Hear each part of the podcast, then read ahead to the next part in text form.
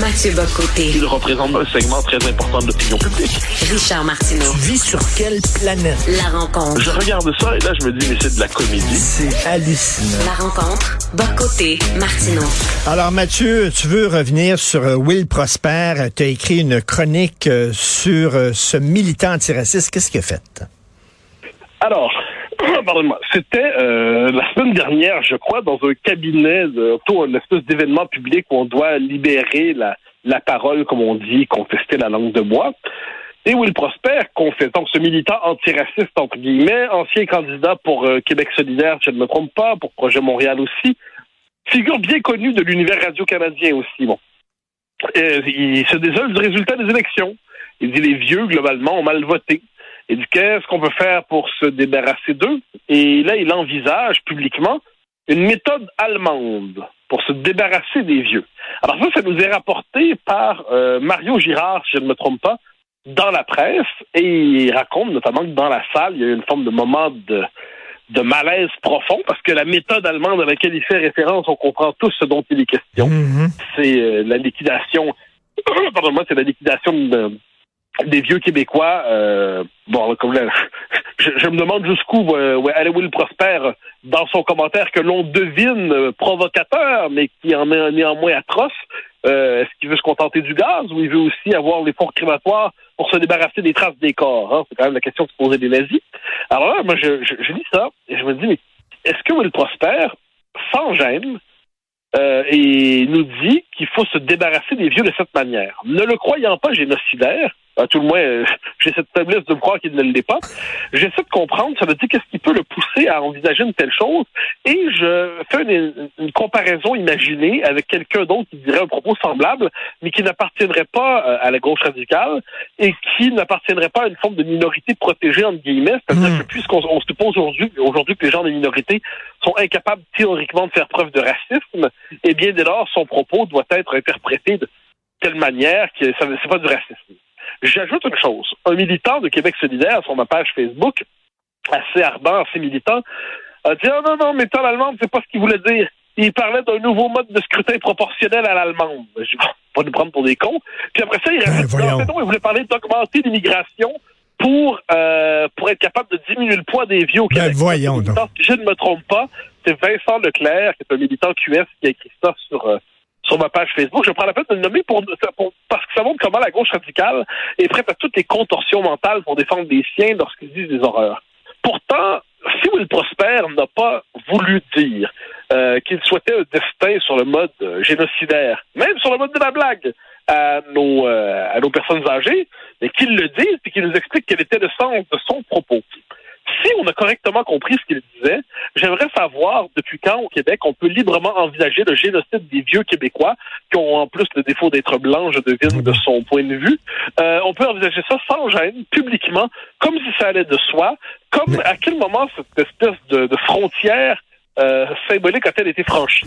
En d'autres pays, blaguer sur euh, de cette manière et, et- blaguer, blaguer, et on verra dans quelle mesure sur l'Holocauste et souhaiter la disparition de gens comme ça, euh, ça, peut à jamais vous condamner à être hors de l'espace public, ou même ça peut vous condamner sur le plan euh, du droit. Et j'ajoute une chose. Est-ce que M. Will Prosper trouverait aussi drôle le fait si des gens disaient que pour euh, en finir avec telle catégorie de la population, il leur souhaite un destin digne de l'esclavage? Est-ce qu'il la trouverait tout bonne? Et puis si on disait pour une telle autre catégorie de la population, on leur souhaite un destin au goulag, ils trouveraient ça, est-ce qu'ils trouveraient ça drôle? Et un autre destin à la Mao, au Laogai. Donc j'aimerais savoir qui, qui- quel est exactement le... Je suis en fait, en fait frappé du fait que cette histoire-là a eu si peu d'écho dans l'espace public, alors qu'il s'agit pour moi d'une déclaration atroce, haineuse, raciste, ignoble. Et si c'est simplement une blague maladroite, que M. Prosper nous le dise, et ensuite il nous dit- on parlera de la qualité de cette blague maladroite. Moi, je veux interdire aucune blague maladroite. Je veux en interdire aucune, mais je veux quand même que celui qui a envisagé librement la disparition, la liquidation des vieux Québécois nous le dise au moins comme tel, quitte à nous dire qu'ensuite c'est une bonne blagounette. Guy Nantel était hier à Tout le monde en parle et il a dit euh, les médias ne traitent pas la gauche et la droite également. C'est-à-dire que les médias sont très sévères envers la droite dans des cas de dérapage, mais envers la gauche, on est très complaisant.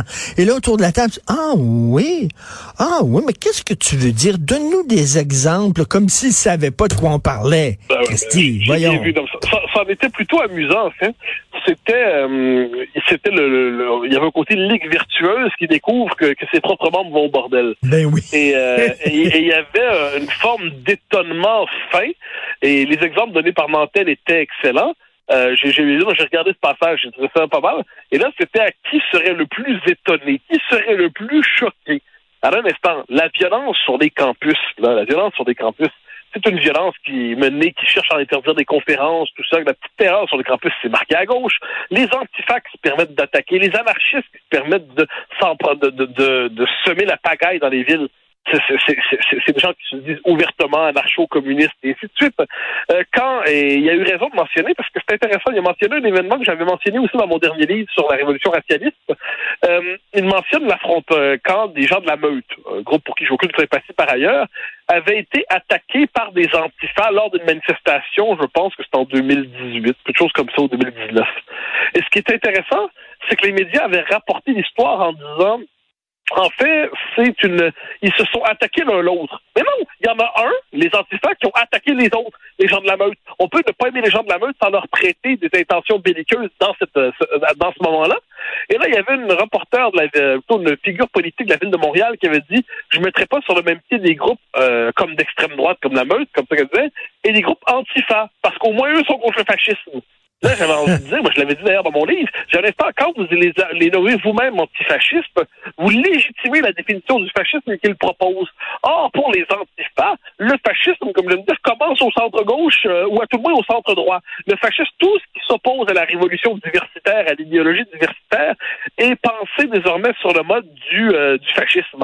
Donc, mais tout ça, ça exige un minimum de travail de rigoureux sur les termes. Et Nantel était très courageux, comme à l'habitude. C'est un, un homme que j'estime, euh, qui est intelligent, qui est courageux, qui n'a pas peur de son ombre. Et il y avait autour de lui, mais comme je dis, les, euh, les, figures effarouchées. Comment ose-t-il dire cela? Euh, puis ensuite, bon, pour certains, il, y avait même de mimique. Hein, le, visage était officiellement méprisant. mais qui est ce gueux qui, qui ose ici, ah ose ici stouiller ce temple de la parole publique, hein, publiquement financé. Mais ça, ça comptait pas. Il fallait humilier Nantel. Mais c'est pas la première fois qu'on cherche à l'humilier. Puis normalement, il s'en tire bien. Et comme s'il avait pas vu la complaisance des médias envers Québec solidaire. Voyons donc. Euh, écoute, euh, Mathieu, euh, au-delà de l'âgisme, les propos de Will Prosper, tout ce discours, tasse-toi mon oncle, tassez-vous les vieux, laissez la place aux jeunes, c'est aussi ces gens-là qui veulent couper avec nos racines, avec notre histoire, avec nos pensées, avec nos anciennes valeurs, qui veulent faire table rase. C'est ça, là. Ah ben c'est la, c'est la de la table rase. Et c'est cette idée que le vieux Québec francophone entraverait la naissance du nouveau Québec pluriel, inclusif, diversitaire et délivrer enfin de ce passé toxique dont il n'a pas à vouloir. Et, euh, et qu'est-ce qu'on reproche finalement à ces électeurs plus âgés euh, qui votent globalement nationalistes d'une manière ou de l'autre? Mais on leur reproche finalement d'être porteurs d'une conception du Québec dont on voudrait se purger et qu'il faudrait liquider pour qu'un nouveau Québec effectivement écrit à, sur, à la hache hein, et sur le mode de l'efface et à la table rase advienne. Et euh, mais c'est c'est pas, nouveau comme propos. Je me rappelle que, que Gérard Bouchard, euh, l'idéologue du souverainisme post-référendaire, moi j'ai souvent dit, j'ai jamais compris d'où est venue l'idée que Gérard Bouchard était un grand penseur? Pour moi, c'est un, un intellectuel mineur surévalué pour des raisons qui nous échappent. Mais quoi qu'il en soit, Gérard Bouchard avait dit dans le rapport Bouchard-Taylor euh, que le principal obstacle à la naissance d'une nation québécoise inclusive, c'était la majorité historique francophone qui s'entêtait à vouloir en être le centre existentiel, et par ce statut privilégié qu'elle réclamait, elle excluait les autres de la nation québécoise inclusive. Donc, le principal obstacle à l'intégration au Québec, c'était la majorité historique francophone qui avait des critères d'intégration trop élevés. Donc, c'est tout un discours que, que nous subissons et qui se traduit un jour politiquement et médiatiquement. Si c'était un blanc qui avait dit ça, euh, il faudrait utiliser la méthode allemande. Si c'était un jeune qui avait dit ça, un vieux, c'est-à-dire par contre, euh, pardon, un vieux qui avait dit ça, il faut se débarrasser des jeunes. Si c'était bon, une femme qui avait dit ça. Tu sais, c'est comme, on, on, on, dirait que là, parce que c'est Will Prosper, parce qu'il est antiraciste, parce qu'il est noir, on va lui Il n'est pas antiraciste. Moi, il faut arrêter. Il n'est pas antiraciste. Ben si cet homme est antiraciste, moi, je suis une danseuse avec la quête moldave. Je veux dire, faut, il, faut vraiment arrêter. Je veux dire, c'est pour ça que dans le texte, je parle d'antiracisme, entre guillemets. C'est un militant racialiste. C'est un militant hmm. qui veut définir les individus d'abord par leur couleur de peau. C'est un, euh, de mémoire, il, a, il était un je, je, Là, je dis ça en espérant pas me tromper, mais je pense qu'il était associé au collectif Montréal-Nord République. Bon, mais la référence à Montréal-Nord République, c'est cette idée d'une forme de, de, communautarisme politiquement assumé. C'est quelqu'un qui voit du racisme systémique partout, mais dans la notion de racisme systémique, ça consiste dans les faits à, ça sert, c'est une machine à promouvoir le multiculturalisme plus radical. Donc non, c'est le militant racialiste, Will Prosper, qui considère qu'on doit utiliser une méthode allemande pour se débarrasser des vieux électeurs québécois. N'importe qui d'autre aurait dit ça, ça serait un scandale. Mais là, c'est silencieux et on en va même jusqu'à s'amuser de ceux qui s'indignent de ça. C'est entre toi et moi, c'est assez dégueulasse.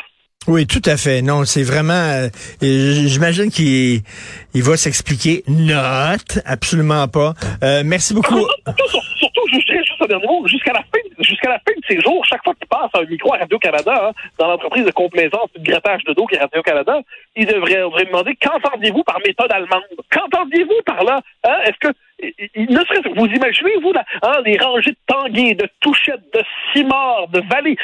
Ah ouais, ah ouais, dans la chambre. Et, disparaissez des amis, on va vous gazer. bon, il va nous dire c'est une blague. Mais au moins, est-ce veut nous dire, au moins c'était ça le contenu de sa blague, où il va pouvoir s'en tirer jusqu'à la fin de ses jours en disant non, non, non, j'ai rien dit, on le questionnera pas là-dessus. Il y a quelque chose d'atroce là-dedans. Tout à fait. Merci beaucoup, Mathieu Bocoté. On peut bien sûr lire ta chronique du jour euh, dans le journal qui porte justement là-dessus. Merci, Mathieu. On se parle demain. bye. bye.